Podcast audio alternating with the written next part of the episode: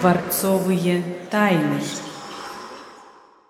Здравствуйте, друзья! Мы презентуем очередную рубрику, которая, я уверен, вызовет у многих внимание и интерес, потому что мы начнем говорить о дворцовых тайнах Петербурга и пригородов.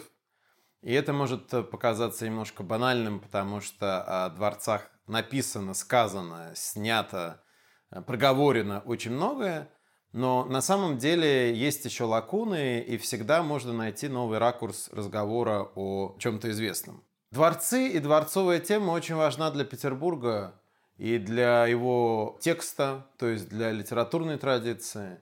И мы же находимся в фонтанном доме, а фонтанный дом – это дворец э, Шереметьевых, как, э, в общем, Ахматова писала, что у нее в какой-то момент начался дворцовый период жизни, потому что ее имя связано с жизнью в служебных помещениях Шереметьевского дворца и Мраморного дворца уже после революции.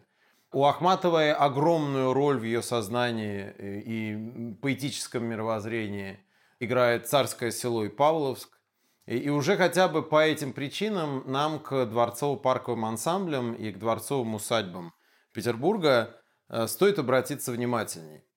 Э, ну, не говоря уже о том, что они составляют очень значительную славу Петербурга и в целом являются одним из главных открыточных достопримечательностей нашего города. Ну, а мне интересно поделиться с вами разными архивными находками и результатом осмысления дворцов, потому что в течение довольно уже многих лет я изучаю петербургские пригородные дворцы. И, честно говоря, объем материала по этой истории таков, что всегда можно найти что-то новое и интересное. Хотя, казалось бы, там, Петергоф уже всем абсолютно известен, а в реальности это не совсем так. Ну и мы будем, конечно, э, связывать э, наш рассказ с разными поэтическими текстами, с литературной традицией. Потому что, ну, кто может э, представить, что одна из главных работ Константина Вагинова «Козлиная песнь» напрямую связана с э, Петергофом? Или невозможно жизнь э, Куприна представить без контекста жизни Гатчины?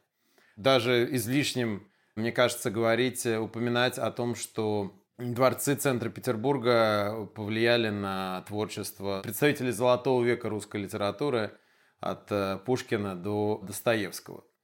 С дворцами связано много легенд, мистики, каких-то заблуждений.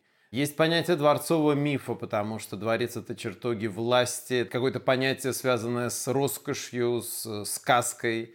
И для петербуржцев э, слово «дворец» не вызывает, в общем, сказочных ассоциаций, потому что дворец для Петербурга – это норма. И мы в этих дворцах попытаемся разобраться. И э, наш первый разговор, первая часть этого цикла э, посвящена такой попытке общего анализа дворца как явления в Петербурге и пригородах. Потому что дворец, э, в общем, вполне тоже подпадает под какие-то классификации. Дворцы бывают разные, и мы сейчас полушутку, в полусерьез попытаемся их классифицировать. Ну, начнем с того, что во дворце едва ли не ключевым фактором является на самом деле, э, кто его построил, кто является заказчиком. То есть э, дворцы можно классифицировать по владельцам. С одной стороны, это дворцы Романовых. И в Петербурге, который был столицей Российской империи на протяжении двух веков, дворцы Романовых э, занимают очень серьезное место и в градообразующей структуре. То есть они важны с точки зрения урбанистики как центры площадей, как центры каких-то районов – ну и с точки зрения культуры повседневности, потому что это очень важные точки на а, карте города, которые влияли на инфраструктуру тех районов, в которых они находились. И дворцы Романовых э, не случайно я назвал именно так, а императорские дворцы, скажем. Потому что внутри этой ячейки можно классифицировать дальше, то есть выделить какие-то еще, условно говоря, ячейки. Потому что дворцы Романовых – это императорские дворцы – с одной стороны, с другой стороны, великокняжеские дворцы. И есть разница, потому что императорские дворцы – это официальная государственная резиденция Романовых. И в первую очередь это, естественно, Зимний дворец, главное здание Эрмитажа. При этом надо понимать, что Зимний дворец не принадлежал Романовым. То есть его нельзя было передать по наследству или продать. Это как раз официальная государственная резиденция. Это дворец, который ты занимаешь по должности, становясь императором. К императорским дворцам относятся и одно из старейших зданий Петербурга, это летний дворец Петра I в э, Летнем саду, или Анечков дворец на Невском проспекте. То есть э, мы будем говорить и о примерах конкретно жизни э, императоров в разных дворцах, вот в первую очередь, конечно, в Зимнем дворце. Ну а великокняжеские дворцы стоит выделить в отдельную группу, потому что это ну, другая история. Это и с точки зрения инфраструктурно-административного какого-то, каких-то особенностей. Другие были ресурсы. Ну, скажем, мраморный дворец, построенный изначально для э, фаворита Екатерины II Орлова, в XIX веке э, занимают э, великие князья, идущие от Константина Николаевича, от брата Александра II, и это их э, резиденция фактически вплоть до э, революции этой ветви Романовых. И, естественно, они эксплуатировали этот дворец по-своему и не могли себе позволить, например, какие-то серьезные переделки, скажем, в интерьерах этих дворцов. Ну и вообще имейте в виду, чем ближе к революции, тем больше, что ли, наблюдается такое, ну, измельчение, что ли, дворца Романовых как явления. Потому что если Николай I для своих детей строит огромные дворцы, это Мариинский дворец для своей любимой дочери напротив Исаакиевского собора, Николаевский дворец, это не дворец труда, Михайловский на Дворцовой набережной, то есть это огромные здания, то, например, э, великий князь Кирилл Владимирович занимал особняк, тут уже точнее слово особняк, чем дворец, на нынешней улице Глинки, недалеко от Никольского собора – или для великой княгини Ольги Александровны, сестры Николая II, был куплен особняк князей Борятинских на улице Чайковского. И, в общем, э, эти особняки уже не похожи на дворцы в каком-то классическом, роскошном таком понимании. Так что, гуляя по Петербургу, вы иногда можете проходить мимо дворцов, э, которые на самом деле принадлежали Романовым, но это даже не сразу заметно и очевидно. Но помимо дворцов Романовых, из которых мы выделили императорские и великокняжеские, очень важным пластом вообще в культурных слоях города этим пластами являются усадьбы дворянские, усадьбы высшей знати. И, в общем, есть тонкая грань между дворцом и особняком. Ну, особняк это скорее, ну, все-таки как бы дворец э, рангом пониже. Иными словами, особняк Матильды Кшесинской на Петроградской стороне и по своему размеру, и по отделке это именно вот особняк, то есть частный дом. Дворец все-таки э, это более глобальное, что ли, более крупное здание, которое имеет анфиладу парадных залов, и в которых помимо проживания проходит еще какой-то торжественный церемониал, балы, маскарады, приемы, то есть такого рода вещи. Поэтому к дворцам высшей знати в Петербурге относятся как раз э, усадьбы знаменитых фамилий, которые были ну, ключевыми для Российской империи. И это Шереметьевский дворец, собственно, фонтанный дом, Шуваловский дворец, где сейчас музей Фаберже, он находится ну, почти напротив, здесь же на э, берегу Фонтанки – и многие другие дворцы, потому что, ну, здесь, конечно, в общем, перечислять можно бесконечно, так как в городе по мере развития его инфраструктуры ведущие приближенные императорской семьи получали соответствующие участки земли и могли там строить себе усадьбу, э, дворец. Ну, самым первым, наверное, таким примером является Меньшиковский дворец на Васильевском острове. Но это один момент классификации. То есть, когда ты классифицируешь дворцы по тем, кто им, собственно, владел.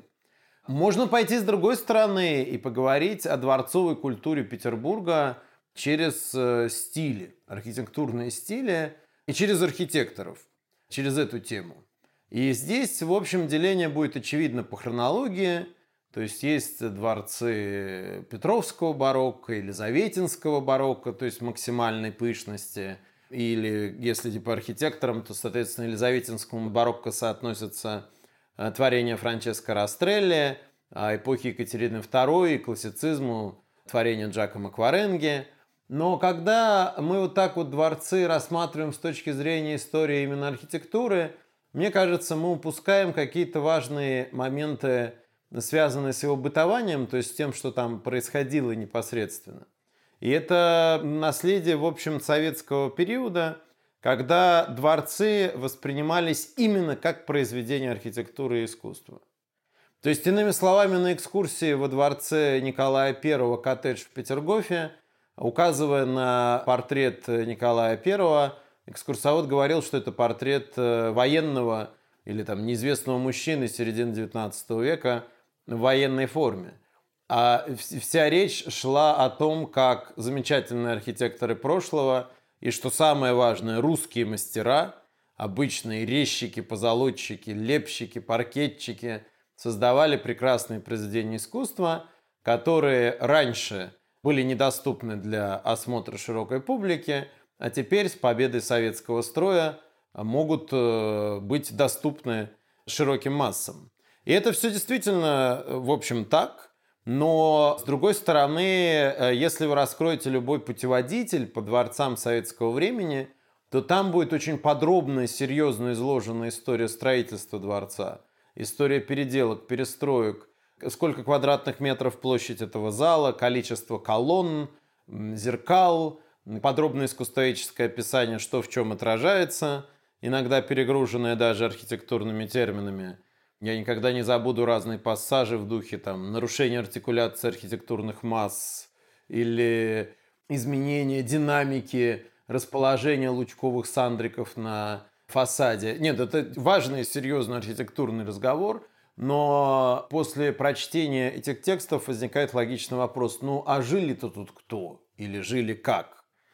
И в 90-е годы литература о дворцах э, ушла в другую, что ли, крайность, когда все ринулись исследовать как раз э, Романовых, царскую семью и что где происходило, или дворян, да, потомков. Э, в общем, Россия, которую мы потеряли, вот эта вся история для 90-х очень важная. Ну и как всегда бывает, когда маятник качнулся в другую сторону – сложно обрести баланс, потому что выходили десятки, сотни книг, где любой из членов семьи Романовых или любой граф или князь, не знаю, Толстой, Нарышкин, Кушелев, Безбородко, кто угодно, все сразу становились автоматически прекрасными людьми, потому что какие они были красивые, как они красиво жили, они знали много языков.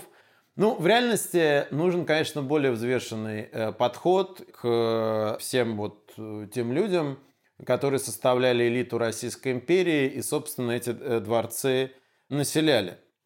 И вот для взвешенности этого подхода, мне кажется, для реализации вот взвешенного подхода наступил как раз сейчас момент, когда неплохо было бы соединить историю архитектуры и строительства дворцов и какие-то моменты, связанные с э, историей искусства, с заказчиками, то есть как бы вот эти две классификации, о которых я говорю, как-то вот совместить, чтобы с точки зрения осмысления этого явления дворцового получился некий симбиоз. Ну и в данном случае важно отражение дворцовой культуры Петербурга в других сферах культуры, в искусстве в частности, потому что дворец, с одной стороны, это квинтэссенция разных видов искусства – это и живопись, и архитектура, и декоративно-прикладное искусство, то есть те предметы, которые его населяют, наполняют. Но с другой стороны, дворцы отражаются в, э, например, акварелях. И искусство акварели XIX века, интерьерные акварели, в первую очередь, это Садовников, Гау, Приматцы. Это прекрасные акварели, которые с детальной просто точностью фиксируют э, обстановку интерьеров, многие из которых в настоящем времени утрачены, а на акварелях они есть. И получается, что э, дворцы повлияли на вот этот вид искусства акварели в Петербурге совершенно однозначно. Естественно, дворцы отражаются в литературе э, и в поэзии в том числе. И то, с чего мы начали вот, передачу, говоря про Ахматову, про ее связь с Павловском и с Царским селом, это тоже очень важно. Поэтому я надеюсь, что мы в ходе наших разговоров э, сможем рассказывать о петербургских дворцах не только с точки зрения конкретной истории и с точки зрения ну, определенных фактов или развеивания каких-то легенд и заблуждений, но давая довольно многогранную картину дворца как явления. Я совершенно убежден, что эта картина не должна заканчиваться революцией. Например, Анна Ахматова посвятила много строк, очень пронзительных и проникновенных Павловскому и Царскому селу, но важно же понимать, что она прожила большую, насыщенную, длинную жизнь. И в 44-45 годах, когда она вернулась из эвакуации из Ташкента, она увидит своими глазами разрушенное царское село, ныне город Пушкин, и она, являясь своей личностью, таким своеобразным мостиком, проводником из Серебряного века, из дореволюционной культуры, из эпохи давно ушедшей в некое такое будущее, где она передаст эстафету, поэтическую эстафету Иосифу Бродскому, она увидит эти дворцы в том состоянии, когда, в общем, казалось бы, их жизнь обречена. И на глазах Ахматовой будут открываться э, первые интерьеры дворцов э, после реставрации, после войны. И вот это не очевидно при связи Ахматовой, например, и Царского села. Потому что, когда мы говорим Ахматова и Царское село, мы сразу представляем себе ее молодой, представляем себе молодого э, Гумилева, вот время их обучения в гимназиях Царского села и еще такой предвоенное, то есть перед Первой мировой войной время. Но наше представление времени и разных явлений с точки зрения хронологии часто определенную ловушку создают. Потому что мы делим хронологически как-то периоды явления очень четко.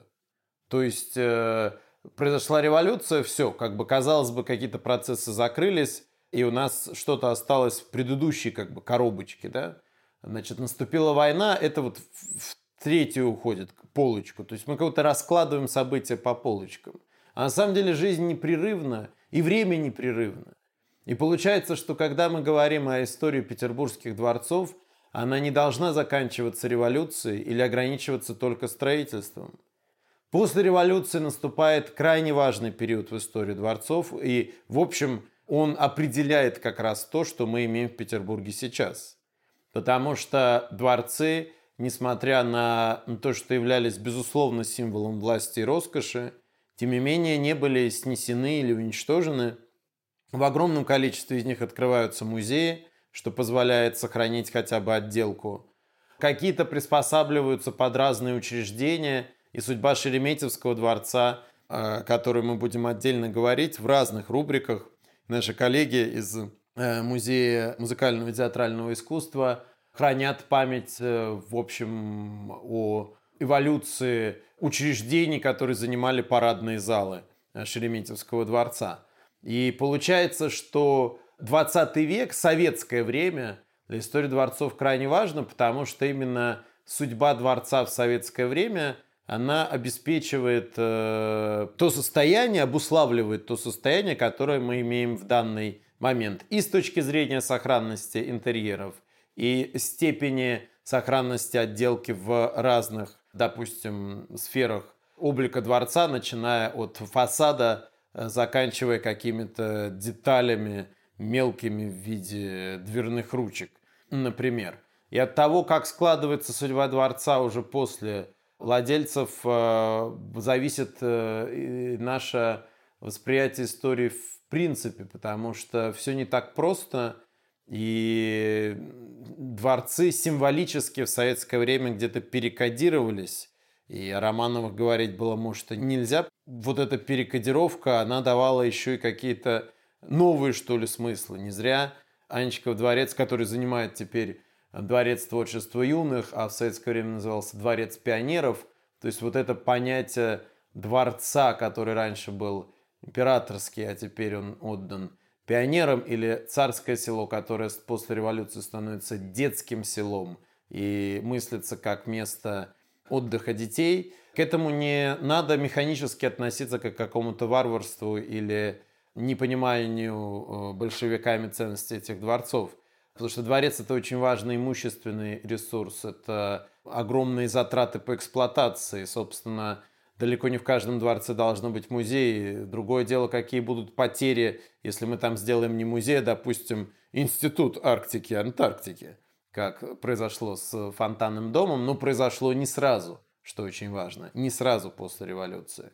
Словом, было очень много разных важных сюжетов, помимо войны, потому что наш разговор о дворцах в 20 веке чаще всего сводится к тому, что войну пригородные дворцы были разрушены, после войны восстановлены. А вот что там было чуть раньше, чуть позже, и как это все происходило, это все безумно интересно, и это стоит изучать, и мы применительно к конкретным дворцам, и Шереметьевскому дворцу, естественно, также об этом поговорим. Ну и завершая такой обзор дворцовой темы, какой-то попытки классифицировать дворцы Петербурга и выявить проблемы, связанные с э, разговором о них, скажем еще, что, конечно, можно дворцы разделить на городские и загородные. И это, в общем, довольно очевидное деление со всеми плюсами и минусами, потому что так как э, дворцы сейчас занимают разные учреждения, государственные учреждения в первую очередь, и каждый изучает свой дворец, то может показаться, что инфраструктура дворцовой жизни до революции была очень разрознена. Иными словами, в Зимнем дворце один взгляд на комнаты Николая I, в Петергофе другой, в Царском селе третий. И может показаться в каждом из этих э, дворцов, что Николай I больше всего любил именно этот, и как он там конкретно жил, и так далее, и так далее. В то время как просто был порядок пребывания в разных дворцах, и он постоянно перемещался из э, дворца э, во дворец, и по разным причинам, и разными причинами, в том числе традициями придворной жизни, это было обусловлено. И здесь я бы призывал смотреть на дворцовую жизнь немножко так синтетически, то есть э, не замыкаться на один дворец или на один пригород. И в этом смысле деление на городские и загородные дворцы, летние резиденции, да, то есть это означает как бы зимние резиденции и летние резиденции, оно тоже такое опасно, если не смотреть на них э, комплексно. И если рассматривать, вы интересуетесь Романовыми, и дворцовой культурой, э, жизнь Романовых в Зимнем дворце, то надо обязательно смотреть и на их жизнь, допустим, в Гатчине, потому что тогда это будет взаимообогащающее видение э, каких-то церемониалов, бытования и личной жизни людей, населявших э, эти здания.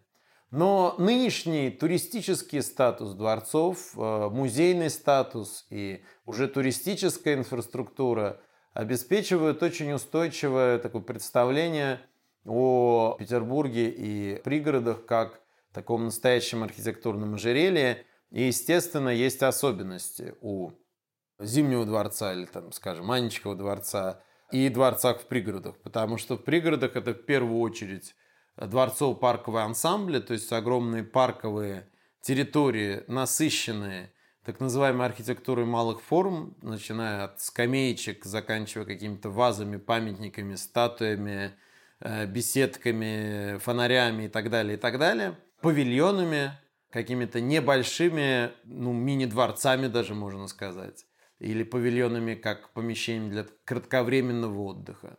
Ну а в центре некий дворец. И это, конечно, царское село э, Петергоф-Павловск, Гатчина – Стрельна, Раненбаум. Вот главные такие ансамбли, каждый из которых может на целую передачу, на целые циклы на самом деле претендовать. Ну и, в общем, по этим, конечно, местам надо гулять, надо их рассматривать. В принципе, вид Большого Петерговского каскада или панорама на Царскосельский Екатерининский дворец, они очень известны.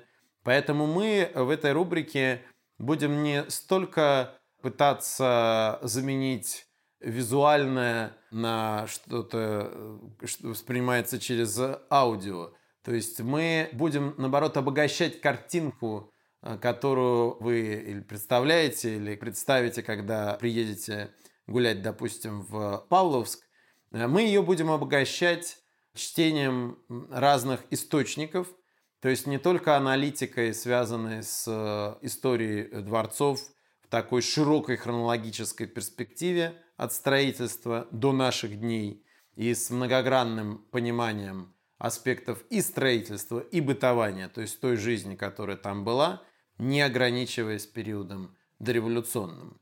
Но мы еще и почитаем, конечно, источники, потому что есть много воспоминаний, дневников, писем, как и обитателей этих дворцов, так и, конечно, их гостей. И через этот живой источник дворцовая культура Петербурга воспринимается более ярко, э, многогранно. И если, придя в какой-то из петербургских дворцов, э, вы почувствуете, услышите там буквально дыхание, какой-то пульс жизни, которая там была, и иначе посмотрите на эти интерьеры, то тогда наша задача задача этой рубрики будет выполнена. Я благодарю вас за внимание. С вами был Павел Котляр, презентовавший новую рубрику, связанную с э, дворцами Петербурга. Спасибо.